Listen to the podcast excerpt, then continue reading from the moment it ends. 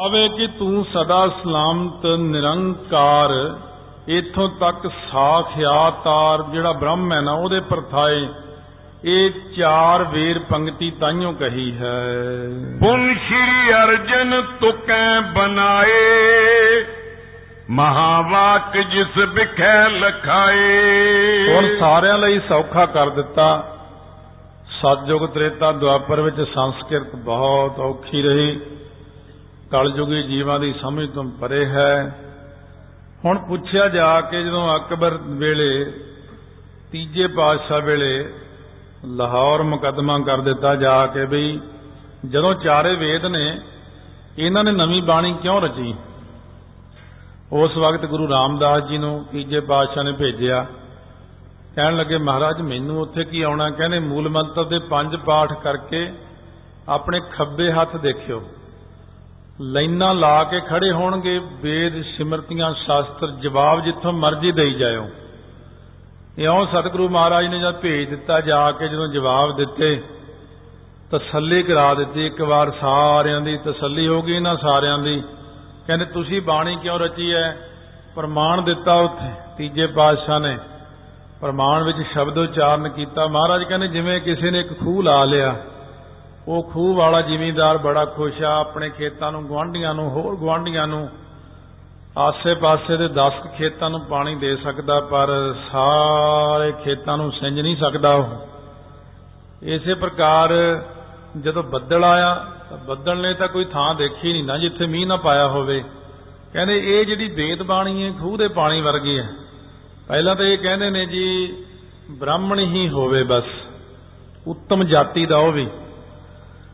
ਫਿਰ ਖੱਤਰੀ ਸੂਦ ਤੇ ਵੈਸ਼ ਇਹਨਾਂ ਨੂੰ ਸੁਣਨ ਦਾ ਹੀ ਅਧਿਕਾਰ ਨਹੀਂ ਹੈਗਾ। ਦੱਸੋ ਕਹਿੰਦੇ ਉਹ ਤਿੰਨ ਜਾਣੇ ਕਿਵੇਂ ਤਰਨਗੇ? ਤੇ ਫਿਰ ਬ੍ਰਾਹਮਣ ਜਾਤੀ ਵਿੱਚੋਂ ਸ੍ਰੇਸ਼ਟ ਹੀ ਬ੍ਰਾਹਮਣ ਹੋਵੇ, ਜਿਹਦੀ ਤੇਲੀਆ ਬੁੱਧੀ ਹੋਵੇ, ਪੰਡਾ ਬੁੱਧੀ ਹੋਵੇ, ਬਹੁਤ ਤੇਜ਼ ਬੁੱਧੀ ਹੋਵੇ, ਉਹੀ ਬੰਦਾ ਵੇਦ ਦਾ ਅਧਿਕਾਰੀ ਹੈ, ਵੇਦ ਨੂੰ ਪੜਨ ਦਾ।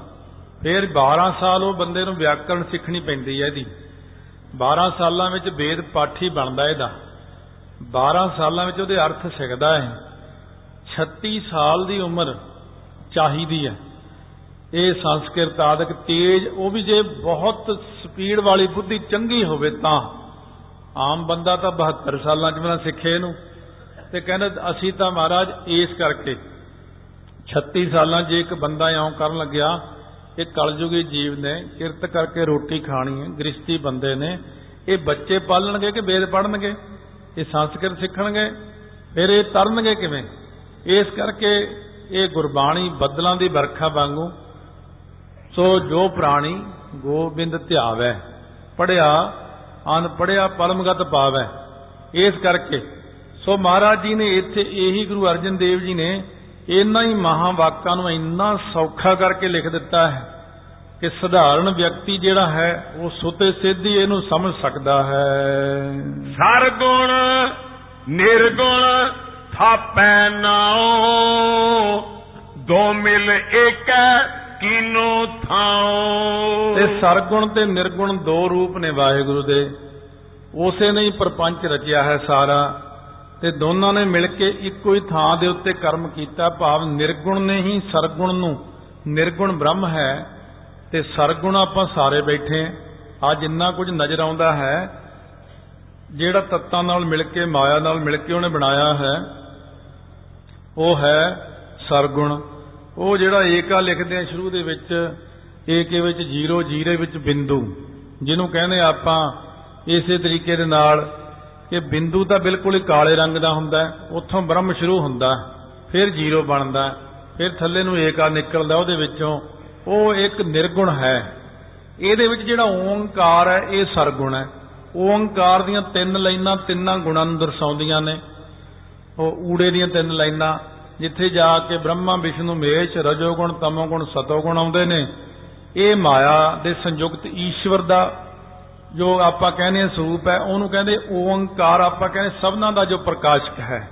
ਇਸ ਕਰਕੇ ਮਹਾਰਾਜ ਕਹਿੰਦੇ ਉਹ ਨਿਰਗੁਣ ਨੇ ਹੀ ਸਰਗੁਣ ਰੂਪ ਧਾਰਨ ਕੀਤਾ ਇਹੀ ਮਹਾਵਾਕ ਹੈ। ਇਹ ਆਪਾਂ ਨੂੰ ਜਣਾਇਆ ਹੈ। ਨਿਰਗੁਣ ਆਪ ਸਰਗੁਣ ਵੀ ਉਹੇ। ਕਲਾ ਧਾਰ ਜਿਨ ਸਗਲੇ ਮੋਏ। ਨਿਰਗੁਣ ਵੀ ਉਹ ਆਪ ਹੀ ਹੈ ਸਰਗੁਣ ਵੀ ਆਪ ਹੀ ਹੈ। ਕਲਾ ਧਾਰ ਕੇ ਸ਼ਕਤੀ ਰੱਖ ਕੇ ਜਿਨੀ ਸਾਰੀ ਸ੍ਰਿਸ਼ਟੀ ਨੂੰ ਆਪਣੇ ਵੱਲ ਖਿੱਚਿਆ ਹੋਇਆ ਹੈ, ਮੋਇਆ ਹੋਇਆ ਹੈ, ਸਰਗੁਣ ਵਿੱਚ ਮਾਇਆ ਵੀ ਹੈ, ਸਰਗੁਣ ਰੂਪ ਵਿੱਚ ਈਸ਼ਵਰ ਵੀ ਹੈ, ਸਰਗੁਣ ਰੂਪ ਦੇ ਵਿੱਚ ਜੀਵ ਵੀ ਹੈ, ਇਹ ਸਾਰਾ ਵਿਰਾਟ ਰੂਪ ਹੈ ਉਹਦਾ ਆਪਣਾ, ਆਕਾਸ਼ ਉਹਦਾ ਸਿਰ ਹੈ, ਪਤਾਲ ਜਿਹੜਾ ਇਹ ਉਹਦੇ ਚਰਨ ਨੇ, ਇਸੇ ਪ੍ਰਕਾਰ ਆ ਜਿੰਨੇ ਦਰਖਤ ਨੇ ਇਹਦੀ ਰੋਮਾਵਲੀ ਹੈ, ਇਸੇ ਤਰ੍ਹਾਂ ਹੀ ਸਾਰਾ ਕੁਝ ਇੱਕ ਵਿਰਾਟ ਰੂਪ ਜਾਣਨਾ ਕਰੋ ਨਿਰਗੁਣ ਵੀ ਆਪ ਹੈ ਸਰਗੁਣ ਵੀ ਆਪ ਹੀ ਹੈ। ਮੈਂ ਨਹੀਂ ਪ੍ਰਭ ਸਭ ਕਿਛ ਤੇਰਾ। ਮੈਂ ਨਹੀਂ ਪ੍ਰਭ ਸਭ ਕਿਛ ਤੇਰਾ। ਇਹ ਮਹਾਰਾਜ ਜੀ ਨੇ ਬੜੀ ਸੌਖੇ ਅੱਖਰਾਂ ਵਿੱਚ ਆਪਾਂ ਨੂੰ ਦੱਸਿਆ ਹੈ। ਕਿਹਨੂੰ ਨਹੀਂ ਸਮਝ ਲੱਗਦਾ ਇਹ? ਬੱਚੇ ਤੋਂ ਬੱਚੇ ਨੂੰ ਵੀ ਸਮਝ ਲੱਗਦਾ ਹੈ। ਤੇ ਉੱਥੇ ਜੇ ਲਿਖ ਦਈਏ ਸੰਸਕ੍ਰਿਤ ਵਿੱਚ ਤਾਂ ਉੱਥੇ ਕਿਸੇ ਨੂੰ ਸਮਝ ਨਹੀਂ ਲੱਗਣਾ। ਤਾਂ ਮਹਾਰਾਜ ਕਹਿੰਦੇ ਅਸੀਂ ਤਾਂ ਧੁਰ ਕੀ ਬਾਣੀ ਨਹੀਂ ਤੁਹਾਨੂੰ ਸਮਝਾਉਂਦੇ ਆ ਕਿ ਮੈਂ ਨਹੀਂ ਪ੍ਰਭ ਸਭ ਕੁਝ ਤੇਰਾ। ਇਹਦਾ ਤਾਂ ਅਰਥ ਕਰਨ ਦੀ ਵੀ ਜ਼ਰੂਰਤ ਨਹੀਂ ਪੈਂਦੀ। ਇਹ ਤਾਂ ਬਿਲਕੁਲ ਸਪਸ਼ਟ ਹੈ। ਈਗੈ ਨਿਰਗੁਣ ਉਗੈ ਸਰਗੁਣ ਕੇਲ ਕਰਤ ਵਿੱਚ ਸੁਆਮੀ ਮੇਰਾ। ਇਧਰ ਨਿਰਗੁਣ ਹੈ ਇੱਕ ਸਰੂਪ ਉਹਦਾ ਤੇ ਉਧਰ ਦੂਜੇ ਪਾਸੇ ਸਰਗੁਣ ਰੂਪ ਉਸੇ ਨੇ ਧਾਰਿਆ ਹੋਇਆ ਇਹਦੇ ਵਿੱਚ ਕਿਰਿਆ ਕੌਣ ਕਰਦਾ? ਕੇਲ ਕੇਲ ਕਰਤੇ ਵਿੱਚ ਸੁਆਮੀ ਮੇਰਾ। ਉਹ ਜਿਹੜਾ ਕੌਤਕ ਕਰਨ ਵਾਲਾ ਹੈ ਇਹਦੇ ਵਿੱਚ, ਉਹ ਜੋਤ ਦੋਨਾਂ ਚ ਇੱਕੋ ਹੀ ਹੈ। ਨਿਰਗੁਣ ਹੈ ਤੇ ਸਰਗੁਣ ਹੈ। ਨਿਰਗੁਣ ਨਜ਼ਰ ਨਹੀਂ ਆਉਂਦਾ। ਹਵਾ ਚੱਲਦੀ ਹੈ। ਜੇ ਦਰਖਤ ਨਾ ਹੋਣ, ਜੇ ਧੂਆਂ ਨਾ ਹੋਵੇ, ਜੇ ਮਿੱਟੀ ਨਾ ਹੋਵੇ, ਆਪਾਂ ਨੂੰ ਕੀ ਪਤਾ ਹਵਾ ਕਿੰਨੀ ਕਿ ਚੱਲਦੀ ਕਿਵੇਂ ਚੱਲਦੀ ਹੈ, ਹਵਾ ਦਾ ਰੁਖ ਕੀ ਹੈ? ਹਵਾ ਨੂੰ ਆਪਾਂ ਨਿਰਗੁਣ ਵਿੱਚੋਂ ਸਰਗੁਣ ਵਿੱਚ ਉਦੋਂ ਬਦਲ ਦਿੰਨੇ ਆ ਜਦੋਂ ਆਪਾਂ ਦਰਖਤਾਂ ਵੱਲ ਦੇਖਦੇ ਆ ਪੱਤਾ ਕਿੱਧਰ ਨੂੰ ਹਿਲਦਾ ਹੈ? ਧੂਆਂ ਕਿੱਧਰ ਨੂੰ ਜਾਂਦਾ ਹੈ? ਉਹ ਸਰਗੁਣ ਰਾਹੀਂ ਹੀ ਦੇਖਦੇ ਆ ਕਿ ਆਪਾਂ ਇਸ ਕਰਕੇ ਹਵਾ ਵਿੱਚ ਵੀ ਨਿਰਗੁਣ ਤੇ ਸਰਗੁਣ ਹੈ, ਪਾਣੀ ਵਿੱਚ ਵੀ ਨਿਰਗੁਣ ਤੇ ਸਰਗੁਣ ਹੈ। ਪਾਣੀ ਜਦੋਂ ਦੋ ਗੈਸਾਂ ਦੇ ਰੂਪ ਵਿੱਚ ਹੁੰਦਾ, ਉਦੋਂ ਦਿਖਦਾ ਨਹੀਂ। ਜਦੋਂ ਇਹੀ ਦੋ ਗੈਸਾਂ ਇਕੱਠੀਆਂ ਹੋ ਜਾਂਦੀਆਂ ਨੇ, ਆਕਸੀਜਨ ਤੇ ਹਾਈਡਰੋਜਨ, ਉਸੇ ਵਕਤ ਪਾਣੀ ਬਣ ਜਾਂਦੀਆਂ ਨੇ ਇਹ। ਇਸ ਕਰਕੇ ਨਿਰਗੁਣ ਤੇ ਸਰਗੁਣ ਦੋਨੋਂ ਪੱਖਾਂ ਵਿੱਚ ਹੈ। ਆ ਦਰਖਤਾਂ ਦੇ ਵਿੱਚ ਅੱਗ ਹੈ, ਇਹ ਨਿਰਗੁਣ ਹੈ। ਦਿਖਦੀ ਨਹੀਂ ਹੈ। ਜਦੋਂ ਅੱਗ ਲਾ ਦਈਏ, ਤਾਂ ਇਹ ਸਪਸ਼ਟ ਹੋ ਜਾਂਦੀ ਹੈ, ਇਹ ਸਰਗੁਣ ਰੂਪ ਹੋ ਜਾਂਦਾ ਇਹਦਾ। ਇਸ ਕਰਕੇ ਕਹਿੰਦੇ ਵਾਹਿਗੁਰੂ ਇੱਥੇ ਹੀ ਸਾਰਾ ਕੁਝ ਦਿਖਾਈ ਜਾਂਦੇ ਨੇ, ਪਰ ਉਧਰ ਧਿਆਨ ਆਪਣਾ ਘੱਟ ਹੈ। ਆਪਣਾ ਧਿਆਨ ਹੋਰ ਹੀ ਪਾਸੇ ਹੈ। ਉਹ ਤੁਹਾਨੂੰ ਪਤਾ ਹੀ ਆਪਣਾ ਧਿਆਨ ਕਿੱਥੇ ਰਹਿੰਦਾ, ਸਵੇਰ ਤੋਂ ਸ਼ਾਮ ਤੱਕ, ਸ਼ਾਮ ਤੋਂ ਰਾਤ ਤੱਕ। ਕਿੱਧਰ ਨੂੰ ਖਿਆਲਾਤ ਤੁਰੇ ਹੋਏ ਨੇ ਭਾਈ ਆਪਣੇ? ਜੇ ਖਿਆਲ ਆਪਾਂ ਬਦਲ ਦਈ ਆਪਣੇ ਕਿ ਬਲਿਹਾਰੀ ਕੁਦਰਤ ਵਸਿਆ, ਤੇਰਾ ਅੰਤ ਨਾ ਜਾਈ ਲਖਿਆ। ਉਹ ਦਰਖਤਾਂ ਵਿੱਚ ਵਾਹਿਗੁਰੂ ਆਪ ਬੈਠੇ ਨੇ। ਉਹਨਾਂ ਦੀ ਜੋਤ ਕਰਕੇ ਤਾਂ ਹਰਿਆਵਲਤਾ ਹੈ ਤੇ ਸਾਇੰਸਦਾਨ ਉਹ ਕਹਿੰਦੇ ਇਹ ਹਰਾ ਰੰਗ ਕਿਉਂ ਦਿਖਦਾ ਹੈ? ਇਹਦੇ ਵਿੱਚ ਆਹ ਗੱਲ ਕਿਉਂ ਹੈ? ਉਹ ਆਪਣੇ ਢੰਗ ਨਾਲ ਸਮਝਾਉਂਦੇ ਨੇ। ਪਰ ਅਸੀਂ ਕਹਿੰਦੇ ਆ ਇਹ ਵਾਹਿਗੁਰੂ ਜੇ ਤੂੰ ਨਾ ਹੋਵੇਂ ਸਾਡੇ ਵਿੱਚ, ਦਰਖਤਾਂ ਵਿੱਚ, ਪਸ਼ੂਆਂ ਵਿੱਚ, ਪੰਛੀਆਂ ਵਿੱਚ ਤਾਂ ਇਹ ਸਾਰਾ ਕੁਝ ਮਿੱਟੀ ਹੈ।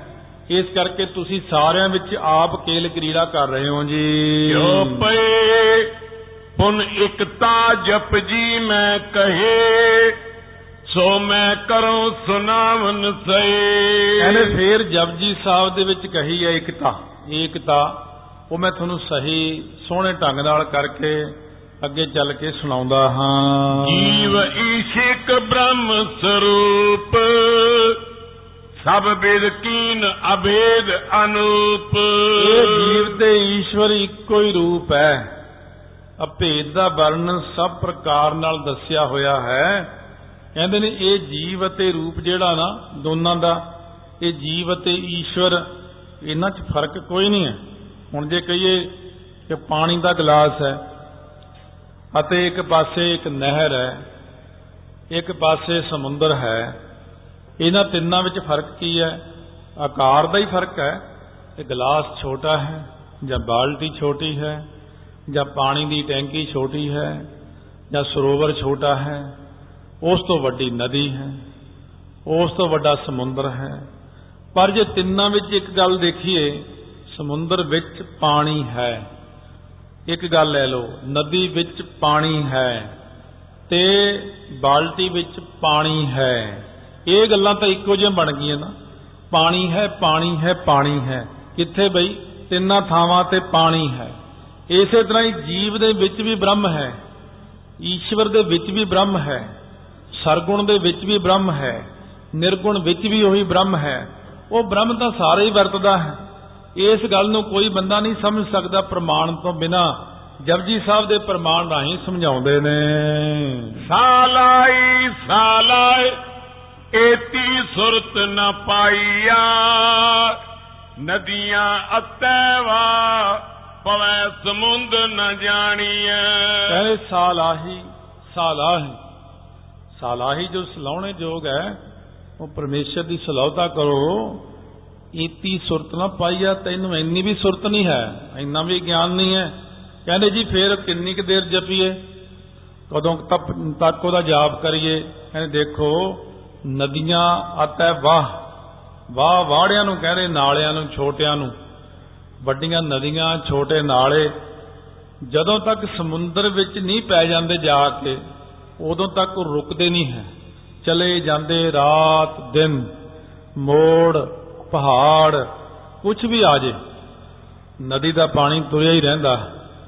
ਜਦੋਂ ਆਪਣੇ ਪਿਆਰੇ ਸਮੁੰਦਰ ਵਿੱਚ ਲੀਨ ਹੋ ਜਾਂਦੀ ਨਦੀ ਉੱਥੇ ਜਾ ਕੇ ਇਕਾਗਰਤਾ ਟਿਕਾਉ ਪ੍ਰਾਪਤ ਕਰ ਜਾਂਦੀ ਹੈ। ਇਸੇ ਤਰ੍ਹਾਂ ਹੀ ਜਿਹੜੀਆਂ ਅੱਗੇ ਚੱਲ ਕੇ ਆਪ ਹੀ ਇਹਦਾ ਵਿਸਥਾਰ ਕਰਨਗੇ।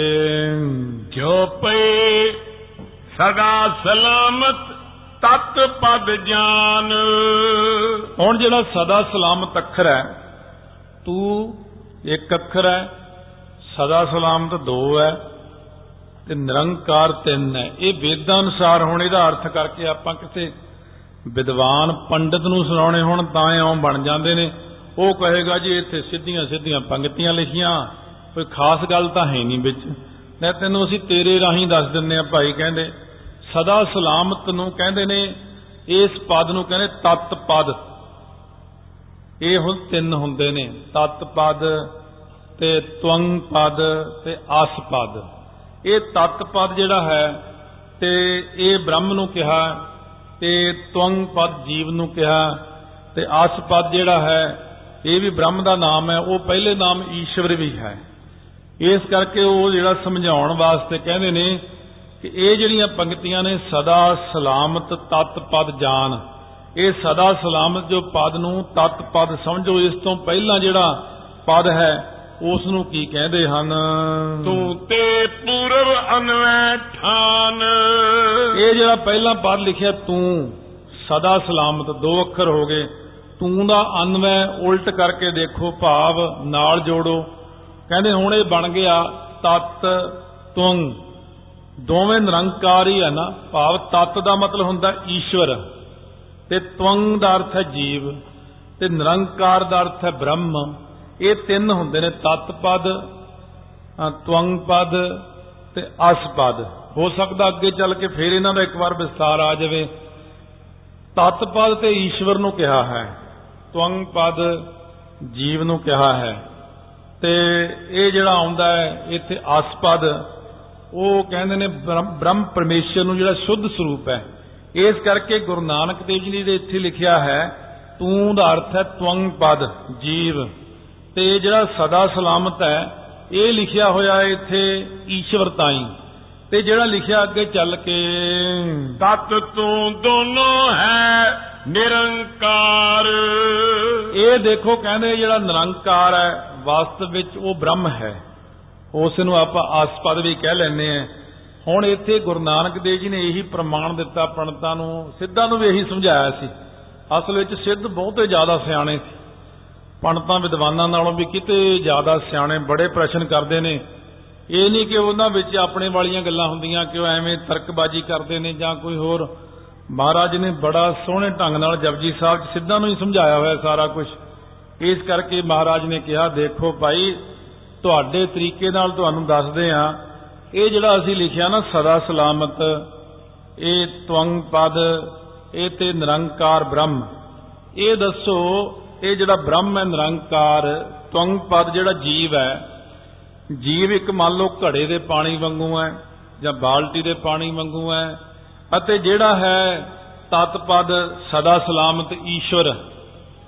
ਇਹ ਜਿਹੜਾ ਹੈ ਇੱਕ ਨਦੀ ਦੇ ਪਾਣੀ ਵਾਂਗੂ ਹੈ, ਅਤੇ ਜਿਹੜਾ ਹੈ ਆਸਪਦ ਬ੍ਰਹਮ ਜਿਹਨੂੰ ਨਿਰੰਕਾਰ ਕਿਹਾ ਹੈ, ਉਹ ਸਮੁੰਦਰ ਦੇ ਪਾਣੀ ਵਾਂਗੂ ਹੈ।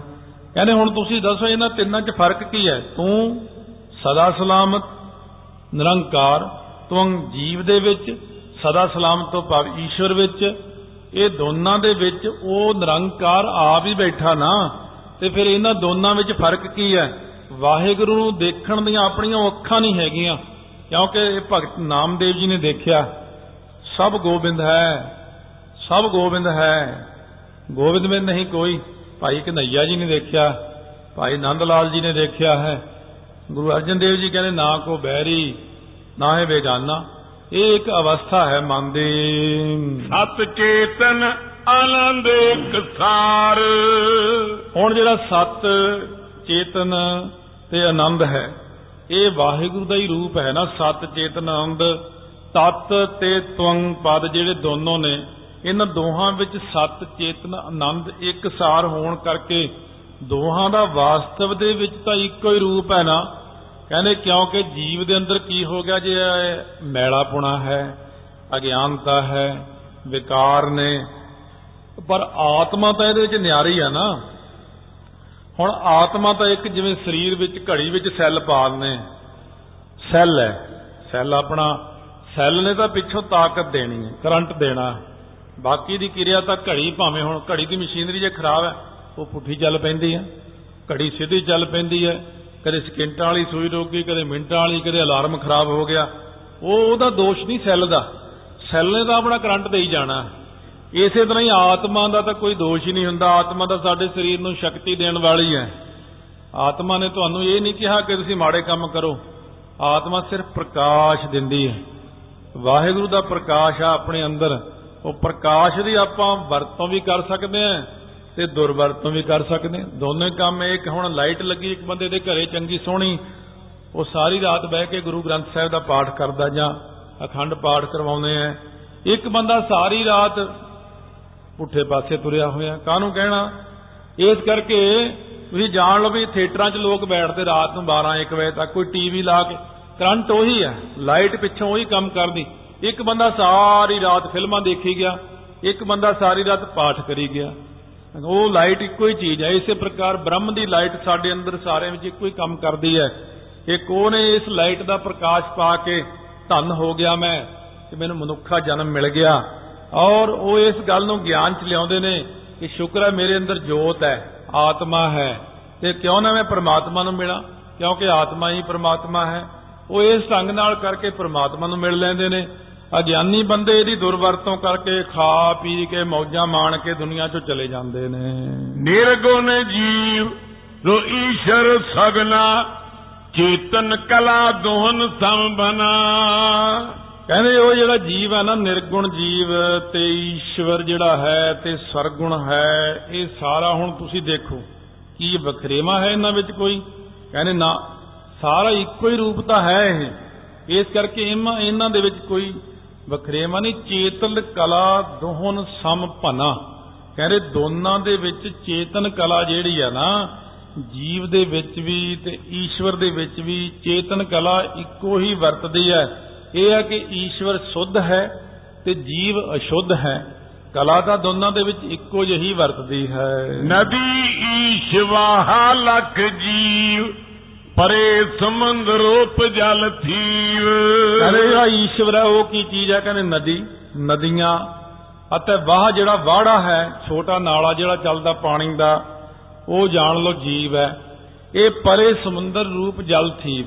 ਜਦੋਂ ਬ੍ਰਹਮ ਰੂਪੀ ਸਮੁੰਦਰ ਵਿੱਚ ਇਹ ਦੋਵੇਂ ਮਿਲਦੇ ਨੇ, ਇਹ ਈਸ਼ ਜਿਹੜਾ ਹੈ, ਈਸ਼ਵਰ ਅਤੇ ਜਿਹੜਾ ਜੀਵ ਹੈ, ਇਹ ਸਰਗੁਣ ਰੂਪ ਹੀ ਹੈ ਨਿਰਗੁਣ ਦਾ। ਤੇ ਨਿਰਗੁਣ ਜਿਹੜਾ ਹੈ, ਉਹ ਸਮੁੰਦਰ ਵਾਂਗੂ ਹੈ। ਇਸ ਕਰਕੇ ਨਿਰਗੁਣ ਵਿੱਚੋਂ ਹੀ ਈਸ਼ਵਰ ਨੇ ਜਨਮ ਲਿਆ ਮਾਇਆ ਰਾਹੀਂ। ਮਾਇਆ ਜਮਾ ਸ਼ੁੱਧ ਸਤੋਗੁਣ, ਜਮਾ ਪਰਮੇਸ਼ਰ ਦੀ ਜੋਤ, ਇਹ ਈਸ਼ਵਰ ਬਣਿਆ। ਇਹਨੇ ਸ੍ਰਿਸ਼ਟੀ ਨੂੰ ਬਣਾਇਆ, ਇਹਨੇ ਜੀਵ ਨੂੰ ਬਣਾਇਆ ਹੈ, ਇਹਨੇ ਦੇਵਤਿਆਂ ਨੂੰ ਬਣਾਇਆ 84 ਲੱਖ ਜੂਨ ਨੂੰ ਬਣਾਇਆ ਹੈ। ਪਰ ਇਹ ਦੋਨੋਂ ਸਰਗੁਣ ਵਿੱਚ ਵਰਤਦਾ ਹੈ ਹੈ ਨਿਰੰਕਾਰ ਆਪ ਹੀ। ਕਿਉਂਕਿ ਨਿਰੰਕਾਰ ਹੀ ਤਾਂ ਮਾਇਆ ਰੂਪ ਹੋ ਕੇ ਫਿਰਦਾ ਸੰਸਾਰ ਅੰਦਰ। ਹੋਰ ਕੌਣ ਮਾਇਆ ਕਿਹਨੂੰ ਕਹਿੰਦੇ ਨੇ? ਆ ਬ੍ਰਹਮਾ, ਵਿਸ਼ਨੂੰ, ਆਪਾਂ ਮਹੇਸ਼, ਇਹ ਸਭ ਆਪਣੀਆਂ ਅੱਖਾਂ ਦਾ ਹੀਰ ਫੇਰ ਹੈ। ਆਪਾਂ ਕਹਿੰਦੇ ਉਹ ਬ੍ਰਹਮਾ, ਵਿਸ਼ਨੂੰ, ਮਹੇਸ਼ ਹੈ। ਇਹ ਮਾਇਆ ਹੈ। ਇਹ ਜੀਵ ਨੇ ਵਾਸਤਵ ਦੇ ਵਿੱਚ ਕੁਝ ਵੀ ਨਹੀਂ ਹੈ। ਵਾਸਤਵ ਦੇ ਵਿੱਚ ਸਾਰਾ ਕੁਝ ਉਹ ਆਪ ਹੀ ਬਣਿਆ ਹੋਇਆ ਹੈ। ਸੂਖਮ ਵਿਦ ਮੈਂ ਸਕਲ ਜਨਾਏ। ਮਹਾਵਾਕਿਮ ਦੇ ਦਿਖਾਏ। ਕਹਿੰਦੇ ਉਹ ਮਹਾਵਾਕ ਦੇ ਵਿੱਚ ਸੂਖਮ ਵਿਧੀ ਦੇ ਨਾਲ ਸਾਰਾ ਕੁਝ ਹੀ ਤੁਹਾਨੂੰ ਜਣਾ ਦਿੱਤਾ ਹੈ। ਇਹ ਚੰਗੇ ਤਰੀਕੇ ਨਾਲ ਸਮਝ ਲਓ। ਸ੍ਰੀ ਗੁਰੂ ਗ੍ਰੰਥ ਸਾਹਿਬ ਮੈਂ ਔਰ ਏਕ ਅਭੇਦ ਕਯੋ ਬੋਠੋਰ। ਧੰਨ ਗੁਰੂ ਗ੍ਰੰਥ ਸਾਹਿਬ ਮਹਾਰਾਜ ਸੱਚੇ ਪਾਤਸ਼ਾਹ ਦੇ ਵਿੱਚ ਇੱਕ ਹੋਰ ਅਭੇਦ ਵਚਨ ਕਿਹਾ। ਕਈ ਥਾਵਾਂ ਤੇ ਕਿਹਾ ਸਮਝਣ ਵਾਲੇ ਸਮਝਦੇ ਨੇ। ਜਾਂ ਪਾਠ ਦੀ ਸਮਝ ਨਹੀਂ ਹੈ ਕੁਝ ਵੀ ਨਹੀਂ ਸਮਝ। ਮੈਂ ਕਹਿੰਦਾ ਜਿੰਨਾ ਆਪਾਂ ਨੂੰ ਦਿੱਤਾ ਨਾ ਗਿਆਨ ਗੁਰੂ ਗ੍ਰੰਥ ਸਾਹਿਬ ਦੇ ਜਪਜੀ ਸਾਹਿਬ, ਸੁਖਮਨੀ ਸਾਹਿਬ 'ਚ, ਆਪਾਂ ਤਾਂ ਪਾਸਕ ਮਾਤਰ ਵੀ ਨਹੀਂ ਸਮਝਿਆ ਕਿਸੇ ਨੇ ਹਲ ਤੱਕ। ਇਹ ਤਾਂ ਇੰਨਾ ਗਿਆਨ ਹੈ। ਆਪਾਂ ਕਿ ਪ੍ਰਵੇਸ਼ ਹੀ ਨਹੀਂ ਕਰਦੇ ਇਸ ਪਾਸੇ ਨੂੰ। ਮੈਂ ਜਪਜੀ ਸਾਹਿਬ ਪੜ੍ਹ ਲਿਆ। ਬਸ 10 ਮਿੰਟ ਹੀ ਲਾਏ 15 ਮਿੰਟ ਲਾਏ। ਤੈਨੂੰ ਕੀ ਪਤਾ ਜਪਜੀ ਸਾਹਿਬ ਹੈ ਕੀ? ਇਹਦੇ ਅੰਦਰ ਕਿੰਨਾ ਗਿਆਨ ਹੈ। ਇਹ ਖਜ਼ਾਨਾ ਤਾਂ ਤੂੰ ਖੋਲਿਆ ਹੀ ਨਹੀਂ ਹਲੇ। ਖਜ਼ਾਨੇ ਦੇ ਦਰਸ਼ਨ ਕਰਨੇ ਹੋਰ ਗੱਲ ਹੁੰਦੀ ਹੈ ਮੈਂ ਖਜ਼ਾਨੇ ਦੇਖਣਾ ਹੈ। ਦੇਖ ਲੈ ਬਈ, ਖਜ਼ਾਨਾ ਤੈਨੂੰ ਦਿਖਾ ਦਿੰਦੇ ਆ। ਉਹ ਖਜ਼ਾਨਾ ਦੇਖਣਾ ਹੋਰ ਚੀਜ਼ ਹੁੰਦੀ। ਖਜ਼ਾਨੇ ਦੀ ਪ੍ਰਾਪਤੀ ਤਾਂ ਨਹੀਂ ਹੋਈ ਹੈ। ਖਜ਼ਾਨੇ 'ਚ ਤੈਨੂੰ ਲੈ ਚੱਲਦੇ ਆ। ਉੱਥੇ ਨੋਟ ਹੀ ਨੋਟ, ਸੋਨਾ ਹੀ ਸੋਨਾ ਪਿਆ ਹੈ। ਆ ਬੈਂਕਾਂ ਵਾਲਿਆਂ ਕੋਲ ਬਥੇਰੇ ਪੈਸੇ ਨੇ। ਰੋਜ਼ ਵਿਚਾਰੇ ਇੰਨੇ ਦੇਖਦੇ ਥਈਆਂ।